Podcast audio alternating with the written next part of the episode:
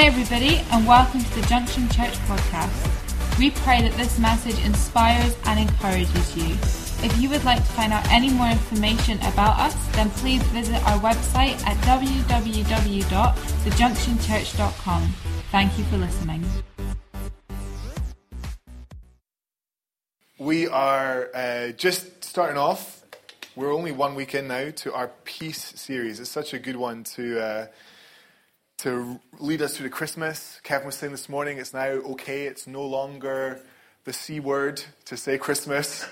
It's no longer a bad thing to say. It's bad before, I don't know, whenever. We haven't really decided. I think it's because the John Lewis advert came out. That's what it is. Once the John Lewis advert comes out, then it's fair game. Yeah, killing it. But it's so good to talk about peace. And tonight I want to talk about the place of peace. That's the title for my message this evening, the place of peace. But I want to start off by giving you a little bit of an insight into me as a person. Maybe you can affiliate with this yourself. I don't know. Maybe it's just me. But who here likes people watching? Who here likes just, imagining what other lives people walking down the street are leading? I think it's kind of an interesting thing.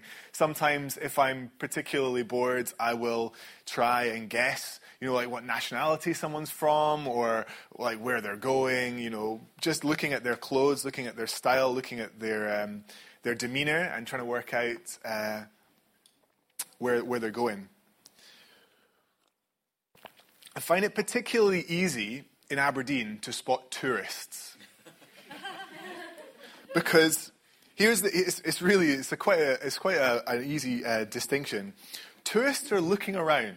That's it. Tourists are looking at the buildings. People from Aberdeen do not care. They are going from point A to point B down as quick as possible to get in and get out of whatever hailstorm or thunderstorm or rainstorm, whatever is going on. And the tourists are like, oh, That's a lovely piece of architecture there. And people from Aberdeen are just like, oh, there's a building there. I've lived here my entire life. It's just the bit between Starbucks and the next Starbucks to me. I didn't realize that there was anything actually there. It was just space. It's funny when you're in a new place, you walk differently, you look around differently. You're kind of out of your comfort zone, if you like. We kind of use that word comfort zone a lot, but you kind of get what I mean.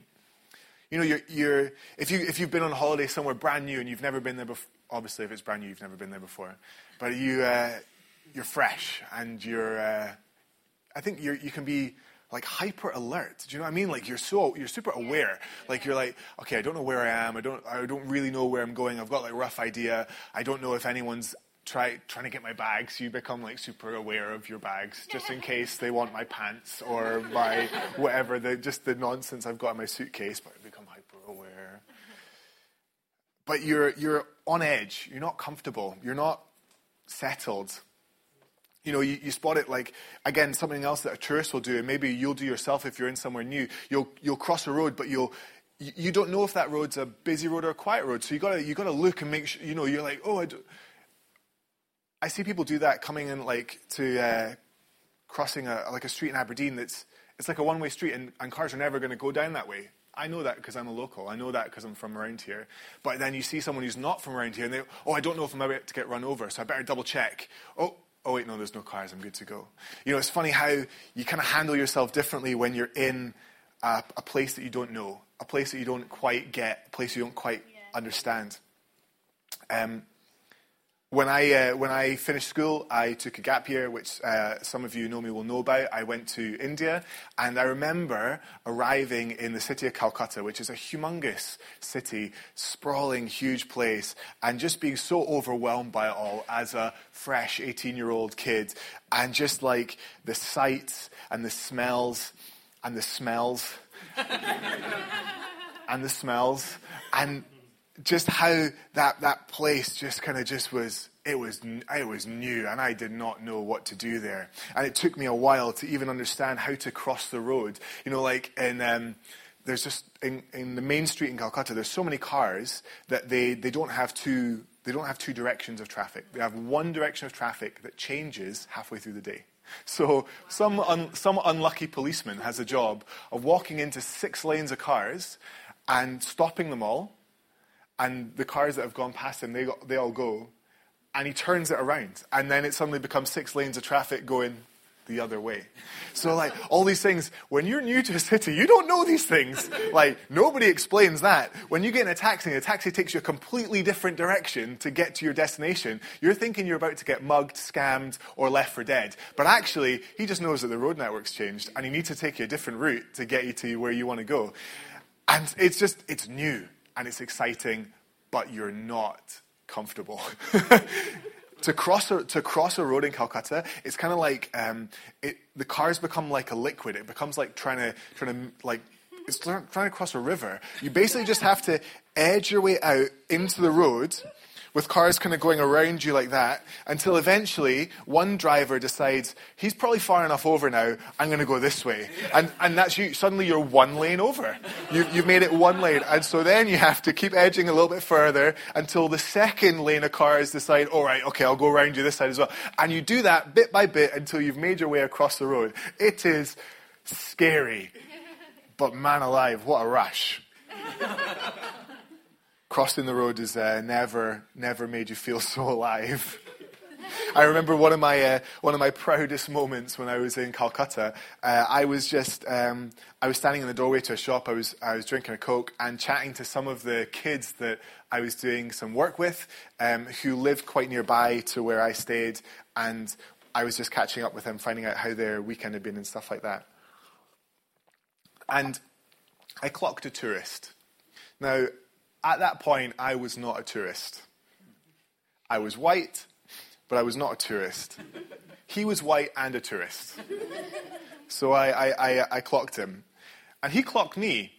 And there's a kind of like, there's a guy thing of just, I don't know, just understanding, you know, the universal subtle eye lift. You know, if I'm like, Chaz?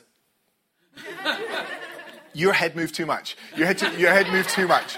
Like, it needs to be more subtle than that. But yeah, you know what I mean. Like, there was, and he clocked me and gave me a little, and I clocked him and gave him the eye raise back. And he said, and this is what I was just so proud of, he said, "You look like you know what you're doing. Can you help me find?" And then named a place. It was the Mother Teresa's tomb, which was actually just around the corner. But at that point, I realized I wasn't an outsider anymore. I felt comfortable in the city that had been so overwhelming just a couple of months earlier. And I realized, actually, I was at peace there. And, you know, when you know a place well, when it feels like home, or when you feel like you understand how it works and how it ticks and what's going on, you're able to relax. Yeah. You're able to walk down the street and know when to cross, when not to cross, who to look at, who not to look at, what shops to go in, what shops not to go in. Yeah. Things that we take for granted in our home. Yeah. You're comfortable. When you don't know that place so well, everything just feels that little bit more difficult. Everything's that little bit harder to do. Like a 5-minute journey to get to a restaurant becomes 20 minutes because you take 3 wrong turns and ask the wrong person for directions and end up further away than when you started. But that's kind of part of the fun. You know, the Bible has this challenge to us that we would not just find peace in our hometown. Yeah. And I want to talk about that tonight. You know, Jesus frequently says, not just to his disciples, but to the people that he came in contact with, he tells them to go in peace. Yes. Not just stay in your home and be peaceful there, but he tells them to go in peace. Yes. And I think there's so much power in that declaration. I want to unpack that tonight. I want to talk more about that tonight because I think we can get something out of this. I really believe that God's speaking into this evening. In fact, Aaron has already gone to this verse, John chapter 20. He asked me before the service, which was very gentlemanly of them to do so. I don't know if you were asking me or just telling me that that's what you're going to do. I told him that if he stepped on my preach notes, I would kill him while he slept. in like a gentle way, you know, like full of grace and humility and stuff like that. But what you said was quite good, so I'm only a little bit jealous. No, if we go back to John chapter 20, and this is Jesus appearing to the disciples who are afraid. They're hiding, they're locked in a room, afraid that they're about to get turned over to the authorities for being followers of Jesus. They're gathered together and they're praying. And it picks up at verse 19. Got it here? Oh yeah, there we go. That Sunday evening, the disciples were meeting behind locked doors because they were afraid. Suddenly, Jesus was standing there among them. Peace be with you, he said. Let's jump to verse 21. Let's skip verse 20. I just want to go again. He repeats it. Again, he said, peace be with you. As the Father has sent me, so I am sending you. That peace that Jesus talks about was never designed to be kept at home. Just as the Father has sent me, so I'm sending you in peace. And what Jesus is saying here is, he's telling his disciples, wherever you go, take peace. Whoever you meet, give them peace. Whatever situation you're in, you've got peace.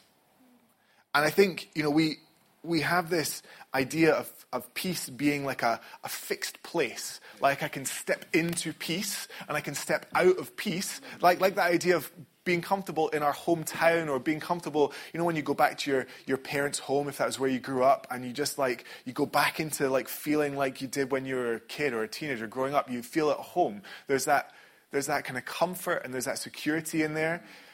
And then when you step outside of that, you're kind of stepping away from that. We have this concept of peace being like this fixed thing, but Jesus is saying, no, you're taking that. Yeah. You've got to take it with you. Jesus is like, wherever you walk into, don't rely on what they've got, rely on what you're bringing. And I think that's so important. Like the disciples didn't need to cross their fingers and hope that the door that they knocked on, that the person was peaceful. Because Jesus said, go in peace. Peace be with you. Not peace will be there at the other end when you get there. No, you've got it. You've got it. It's so good. That idea that the power is there. And actually, what I think is so powerful for us to grab a hold of, especially in this kind of day and age, as we like to kind of talk about the kind of turbulent times, the instability in the world around us, that Jesus is telling his disciples to be generators of peace, to be peace creators, not just peace finders or peace searchers. Peace is all about what you're standing on. I think it's maybe an odd thing to say, but you'll understand when I unpack it. If we go to Ephesians chapter 6, we'll read the armor of God, that kind of famous section in verse 13. I'm saying here, peace is all about what you're standing on. Ephesians chapter 6 and verse 13.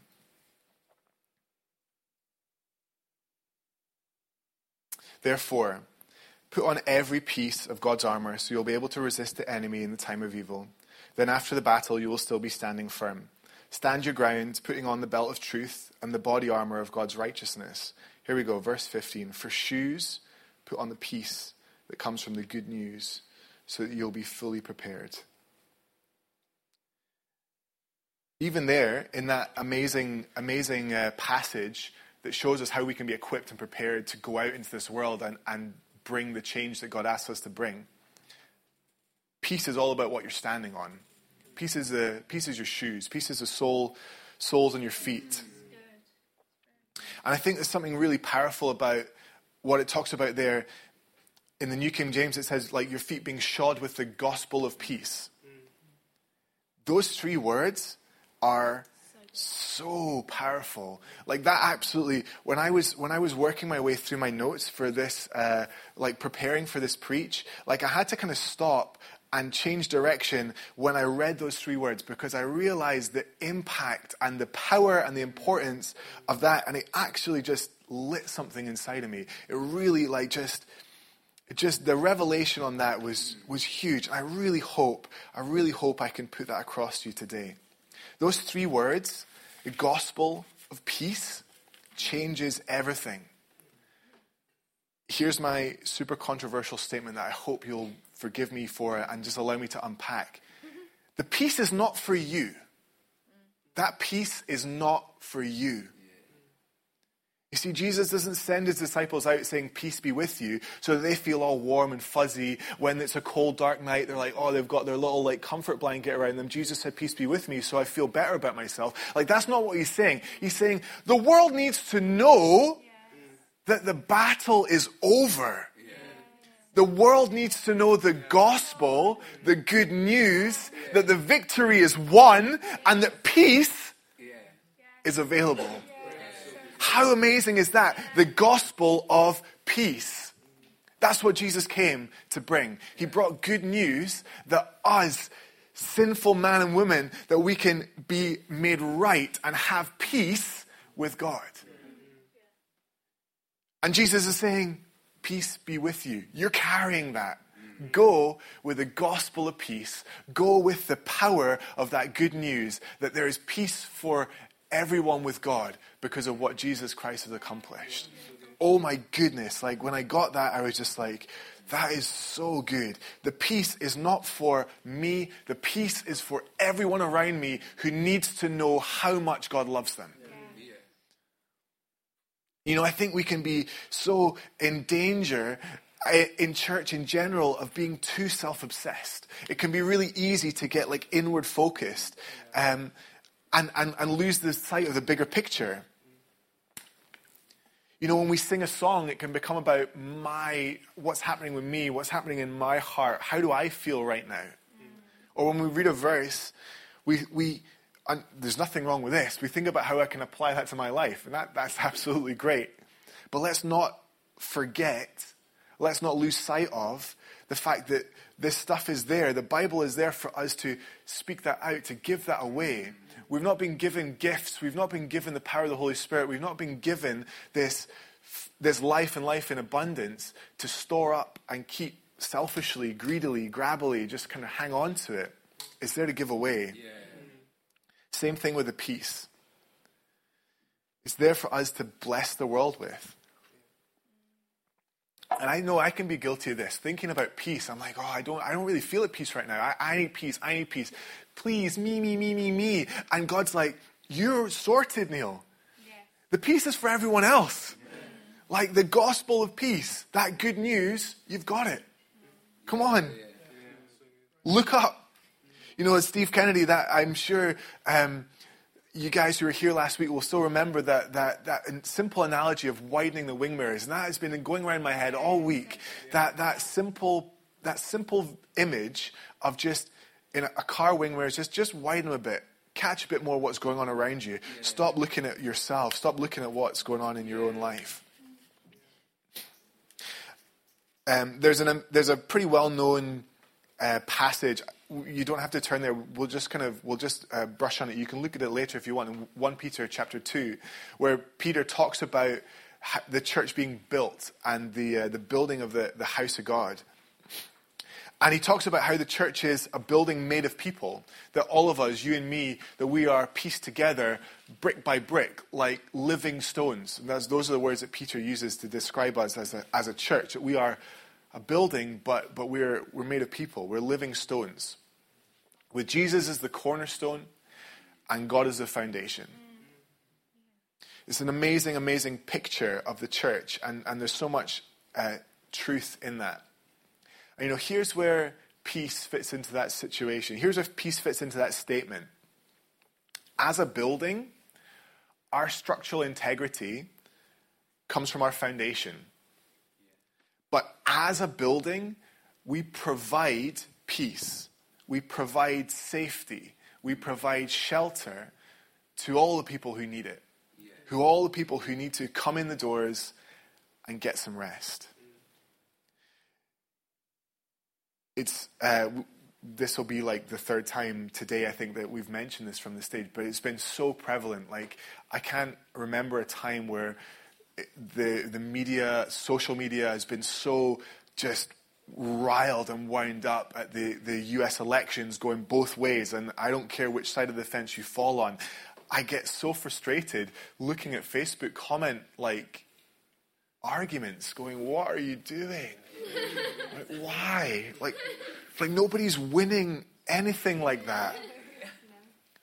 Like, and worse, I see too many Christians like rattled by the election results, forgetting that as a building, our structural integrity comes from our foundation. Yeah. And as the church, Christ is the cornerstone, and God is our foundation. Yeah. You know, like, God is so not bothered by a result going this way or a result going that way. He's not shaking in his boots. Yeah. He's not losing sleep over it, because he knows where he's at. He is sovereign. He is Lord of Lords, King of Kings. And he is in control. And I think as a church, it's so good just to be reminded of that, because it's a volatile world, like volatile times. People are scared. People are they're uneasy, and they need more than ever the peace that we've been given to give them. Like, so much more now than ever before, the church is there to give peace. We should be the last group of people worrying about any political result.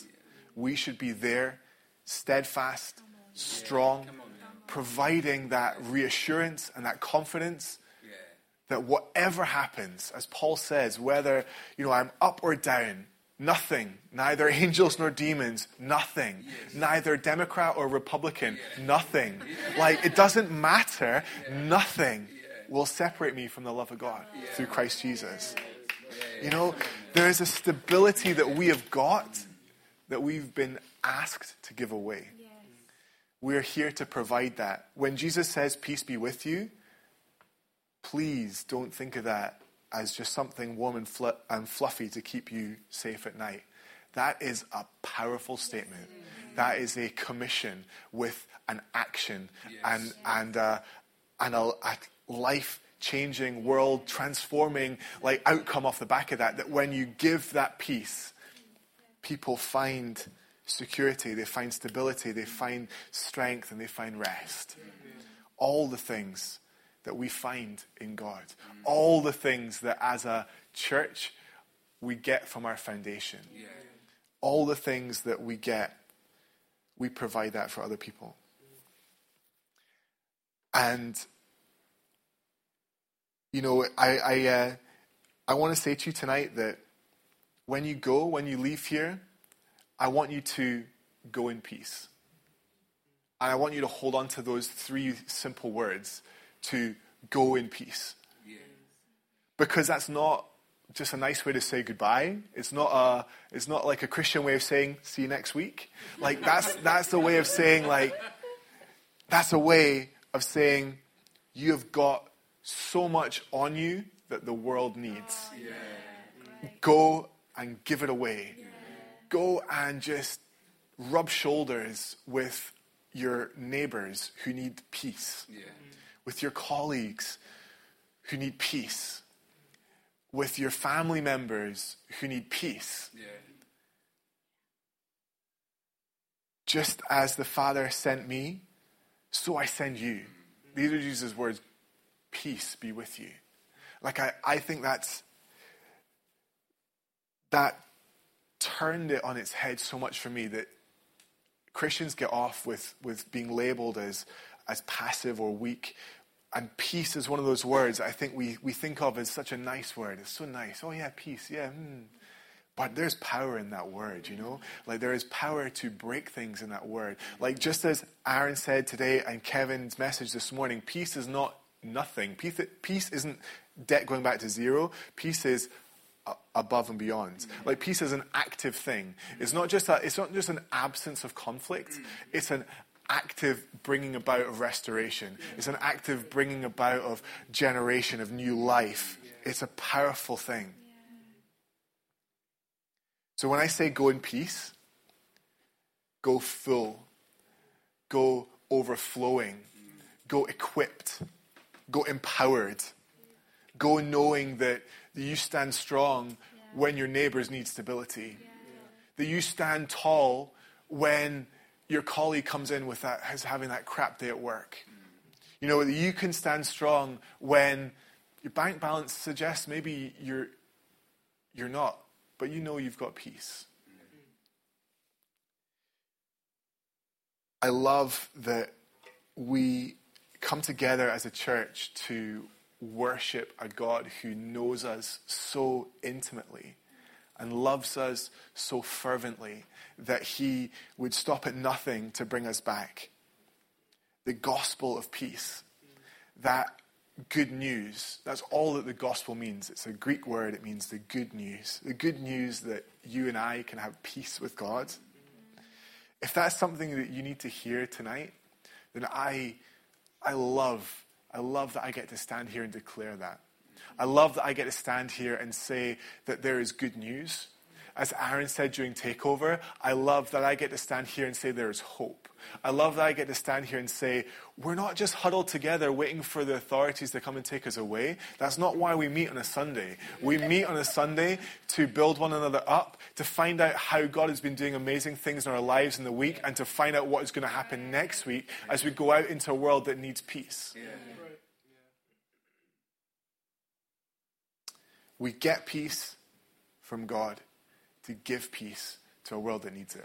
And I think there's a simplicity in that I would love to just leave you with tonight. Thanks for listening. If you have any questions or you'd like to find out contact information or service times, then don't forget to visit our website, www.thejunctionchurch.com. God bless.